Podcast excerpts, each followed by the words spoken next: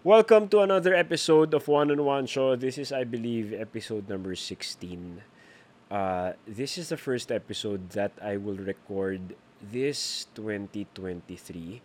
And ang nilalaman ng episode na ito ay ang mga realizations ko this past 2022. So yung mga uh, moments, highlights of our year last year, I will talk about it right now. So I have uh, seven points that I want to get to.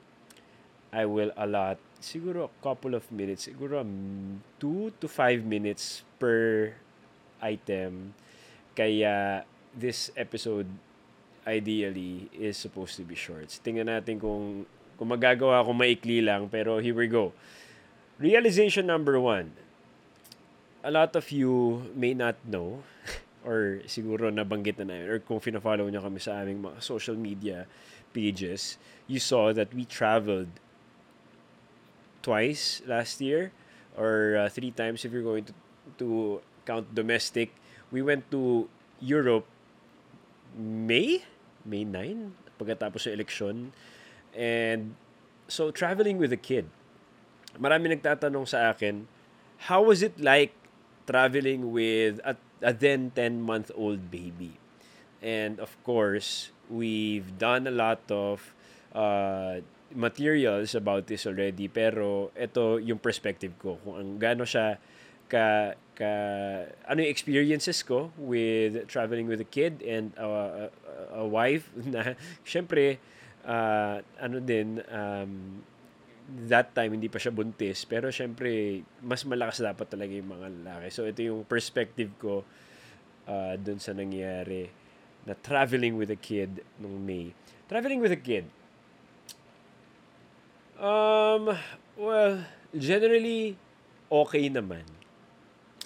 Okay naman in a sense na you have to plan things ahead when you're pla- you're you're traveling with a kid. Yun yung pinaka-importante doon. Uh, planning is one of the major secrets to to success.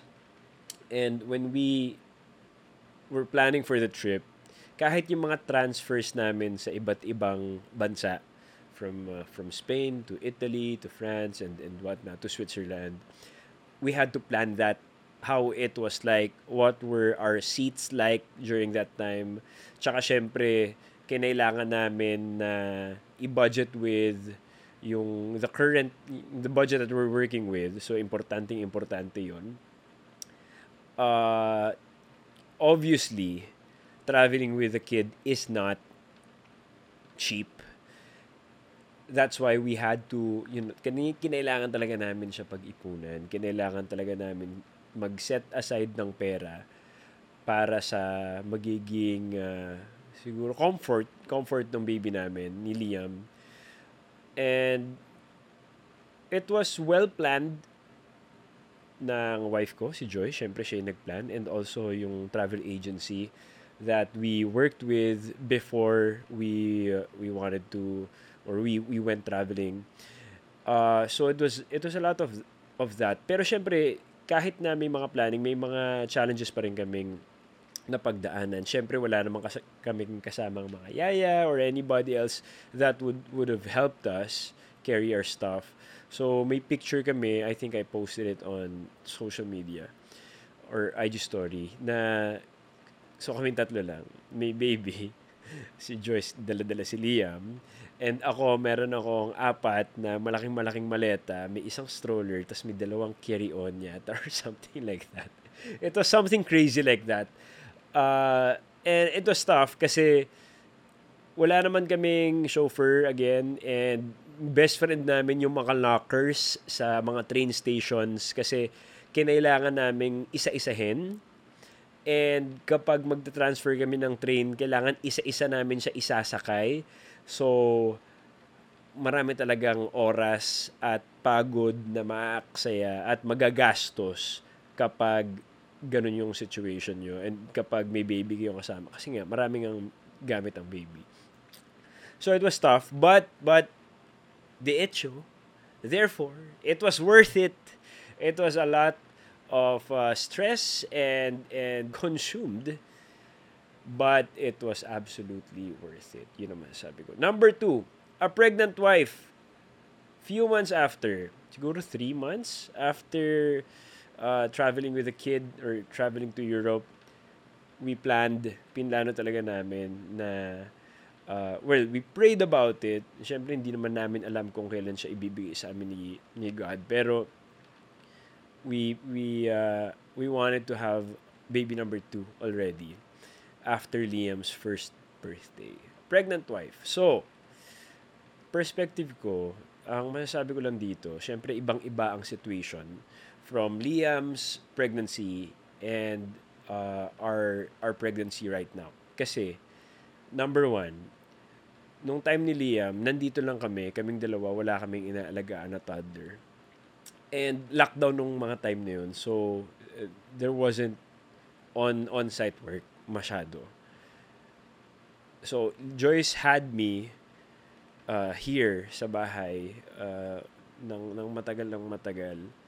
And we would sleep for like 10 to 12 hours kasi nga she need, needed sleep and sinasamahan ko siya. Siyempre, masarap matulog. So, marami kaming oras to do that. And, kaya medyo mas difficult yung ngayon sa, in, in a sense na kahit na alam na namin yung mga pinagpagdadaanan, you can really prepare for for it, 'di ba? Syempre when you're in the thick of things, it's still different. Uh, syempre emotionally, maraming mga emotions that change with Joyce. And uh, marami rin siyang mga uh, physically na hindi hindi na magagawa or, or mag, magiging hirap siya because she's carrying uh, another human that's that's growing inside her. So different talaga yung situation. Plus may Liam pa. So yun, I think that's ano, that's uh, that it's it's difficult. Mas mahirap ngayon. Pero again, katulad ng first point ko, it's gonna be worth it. wala naman wala naman na uh, worth it na bagay na madali lang. I don't uh, from what I know, wala namang wala namang madaling uh, worth it eh. So or wala namang madaling bagay na na malaki ang value or, or value na binibigay sa buhay ninyo. So Yes, okay, number three. Having a baby girl before I recorded this video and podcast, we just have had posted na we are having a baby we are having a baby girl right now. And nag-comment ako dun sa post namin ni Joyce na sabi ko, ito yung mga choices ko. Uh, Maria Sal, Sal Salva. Number two, Juancha. And number three, One Choice. Pero syempre, joke lang yon. Uh, I'm excited I'm excited. Hindi ko alam kung ano yung gusto kong gender, even with Liam. Uh, but now that we know, yung pagkakasunod-sunod na gender nila, for me, in my heart, is perfect. Because we have a kuya, and now we have a little princess that's gonna be my princess soon. Medyo kinakabahan lang ako sa mga manliligaw at sa mga yung mga pagdadaanan ng mga ganun, yung mga boyfriend and uh, heartbreaks, parang hindi hindi kaya nakakayanin ng puso ko 'yon. So uh, alam ko medyo malayo pa 'yon at mga 40 or pa 50 plus na ako nung time na 'yon, pero it just scares me. Ngayon pa lang. So that's my thoughts on having a baby girl. Number four, being a dad. Being a dad is wonderful. I love being a dad. It's the best thing in the world. At syempre, even with Joyce, maraming mga bagay sa careers namin ang na-sacrifice. Syempre, now that we are we are parents, we we don't, you know, hindi kami kung ano-anong mga projects na lang kinukuha. Medyo pili na lang siya at this point. Uh, and nothing, it's it it it doesn't compare to the the success that we've I don't know if I've experienced it, but Joyce has experienced it, but it, it doesn't compare to anything that I've experienced this, in this world. Yung fulfillment of being a dad and being a husband is the best thing that has happened to my life. So I'm very thankful to God that I am blessed to become uh, or, or binigyan niya ako ng responsibility to be a dad. Okay, number five, businesses. So, I have a couple of businesses right now. Uh, we have had franchise Tokyo Tempura late 2020 whole 20 yung buong 2021 we've we've been dealing with with that and nagmultiply yung branches namin to to three. We currently have two now because we closed the other one dahil nadamay siya nung second lockdown nung April of last of two years ago. So medyo sad kami about that. But we still have two branches right now. One in Festival Mall, Alabang, and number two in SM Santa Rosa. Uh, Trevino Food Services Company is the name of our company. And uh, nasabi ko lang, syempre, side hustle siya, in a sense, for, you know, people that want to own a business. But it's still not easy nothing's easy. Just like just like what we talked about in in a couple of points back. Nothing worth it is ever easy for me. And yung Tokyo Tempura or yung mga businesses that we currently have, and I also have this mobile car wash named Wash Me and Fit Crew as well. Nothing worth it is ever easy. So I guess uh, you just have to have the right people around you to make it succeed and and to guide you through okay through through the intricacies of business. So kailangan may mentor ka kung wala kang business uh, history. And kung may business history ka man uh, syempre ibang animal pa rin ang iba't ibang industry. So you still have to uh, consult people. You still have to read a lot and learn a lot of things uh, through books through research uh, through YouTube etc etc so how are my businesses doing now? Surviving. Siyempre, pandemic pa rin tayo currently. And it hasn't really fully opened up already. So, may mga challenges kami as of the moment. But overall, it's it's doing well. It's surviving. It's earning money for us. So, that's a, that's a good thing. Uh, pero it's not easy. Only thing, it's not easy. Okay, punta naman tayo sa last two points ko. Number one, Crisostomo Ibarra's speech as I'm recording this last week, Friday. Nag-deliver si Crisostomo Ibarra ng isang napakagandang speech sa episode ng Friday. At yun yung Dinggin Mo Kami episode. I was amazed. Ang haba, nung binabasa ko pala yung speech na yun, it was like six pages of a monologue ni Kuya Dennis. Dennis Trillo, Crisostomo Ibarra, of course. And, na-shock ako.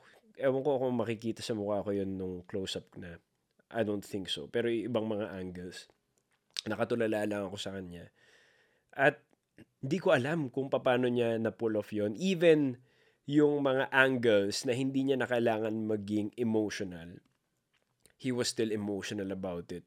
People uh, sa mga gilid namin, yung mga camera, camera people namin were crying because it was such an intense uh, moment uh, in history as well. Siyempre, nung uh, gusto ko lang isipin na siyempre, hindi naman ito specifically nangyari, pero mga pinagdaanan ng mga Pilipino to noon. That's why it's so, uh, it gave me goosebumps at uh, medyo emotional yung mga tao while we were doing that that episode. At syempre yung pagkaka-deliver din ni uh, ni Kuya Dennis was exceptional. That's why sobrang outstanding siya for me. And I'm guessing kahit naman sa mga nakanood, outstanding din siya. Pinapanood ko siya sa sa wife ko. At saka sa kapatid ko at sinabi niya, hanep. Hanep siya. So, that's a point that I wanted to bring up right now in this episode. Number six. Number six ba? Number seven. Number seven. Okay. Winning an award. I have cracked open. hindi, hindi cracked open. Okay, so how do I put it to words? Finally, after 10 years in the industry, I won a Best Supporting Actor award in Tag Media Chicago uh, award giving the Tag Media Chicago award giving body. And nung na-nominate pa lang ako last year, sinabi ko sa kahit yung nomination first time ko, sinabi ko sa prod namin na pag nanalo ako diyan, magpapa-Sunday ako. Kasi hindi ko naman inakala na mananalo ako because intense rin yung mga kalaban ko.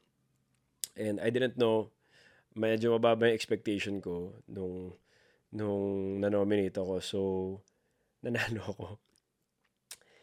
And, ngayon, I have to uh, treat everyone uh, ng uh, Sunday kasi na-promise ko sa kanila yun. Anyway, well, how do I feel about it? sa post na ginawa ko, thanking Tag Media, sabi ko, no, you know, this, this award isn't just for me. Gusto kong iala yung award na yun sa mga taong naghirap with me dun sa set, the people that put me in the position to succeed. From the directors, from everyone, assistant director, prod for for their trust in me carrying out that role.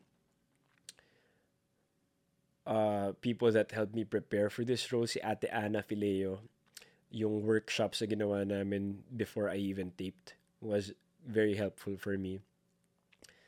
And of course, lastly, everyone that supports our show. Gusto ko lang sabihin na kaya natin to kaya natin mag-produce ng, ng material na makakapag-apekto sa mga susunod na henerasyon at makakapagbigay ng kaalaman at uh, at at uh, values para sa sa mga nakakanood sa kabataan. And I just want to say na uh, I I I know I know that as an as an actor, as peop, as as someone who appears in in his public sphe- uh, sphere or space, we have a responsibility. We have a responsibility towards the people, uh, or we can influence other people, people who watch us, support our shows, kahit kahit ano man show yan, kahit hindi man Maria Clara Tibara yan somebody's always watching. And we can influence them for the better always. Na it doesn't stop eh, sa mga papogi lang. It doesn't stop there. It doesn't stop sa sa personal achievements that we we we get. It doesn't stop sa sa sa money that we get. It doesn't stop sa sa social media followers or views or or yung mga bagay na yun, it goes beyond that eh. It how it's how we affect other people through the work that we do. That's why gusto kong i-alay din sa mga sa mga tao ito dahil gusto kong magpasalamat sa inyong lahat na sinuportahan nyo ang Maria Clara at Ibarra na from the very beginning pa lang, this is what we wanted. We wanted to educate, we wanted to remind uh, the Philippine society that this happened to us, that this is a depiction of of how things were before, and that we should continue to love uh, our country more. We should continue to fight for what's right. We should continue to to uh, respect everyone, no matter no matter what class they are in or what race they are from. And we should continue to to uh, take care of our, our our our culture that na pinaghirapan ng ating mga ninuno. Siyempre marami pa akong gustong sabihin na hindi ko maiisip ngayon. Pero siguro in a nutshell, yung ganun yung nararamdaman ko sa award na napalanunan ko. Hindi lang hindi lang para sa akin to, para sa ating lahat to. At uh, syempre sa lahat ng awards na tatanggap ng Maria Clara, ngayong hindi pa siya, kahit na hindi pa siya tapos, uh, gusto ko lang malaman ninyong lahat na kaya natin to as um, as a society. Kaya natin lahat. so, uh, therefore, to end or to to cap this uh, this point off, uh, we can do better, guys. We can uh, just you know support people or or or uh, things out there na kailangan bigyan talaga ng pansin. Hindi yung mag-hate na lang tayo sa kung ano-ano mga bagay or yung lahat ng mga toxic stuff out there. Huwag natin bigyan ng pansin yun. Uh, let's continue to love God and love others and love this country as well. So, that ends my random realizations of 2022 episode. Maraming salamat. May meeting pa ako at gising na ng aking anak. Thank you guys for listening at uh, syempre, mahal na mahal ko kayo. Ingat kayo palagi. Bye.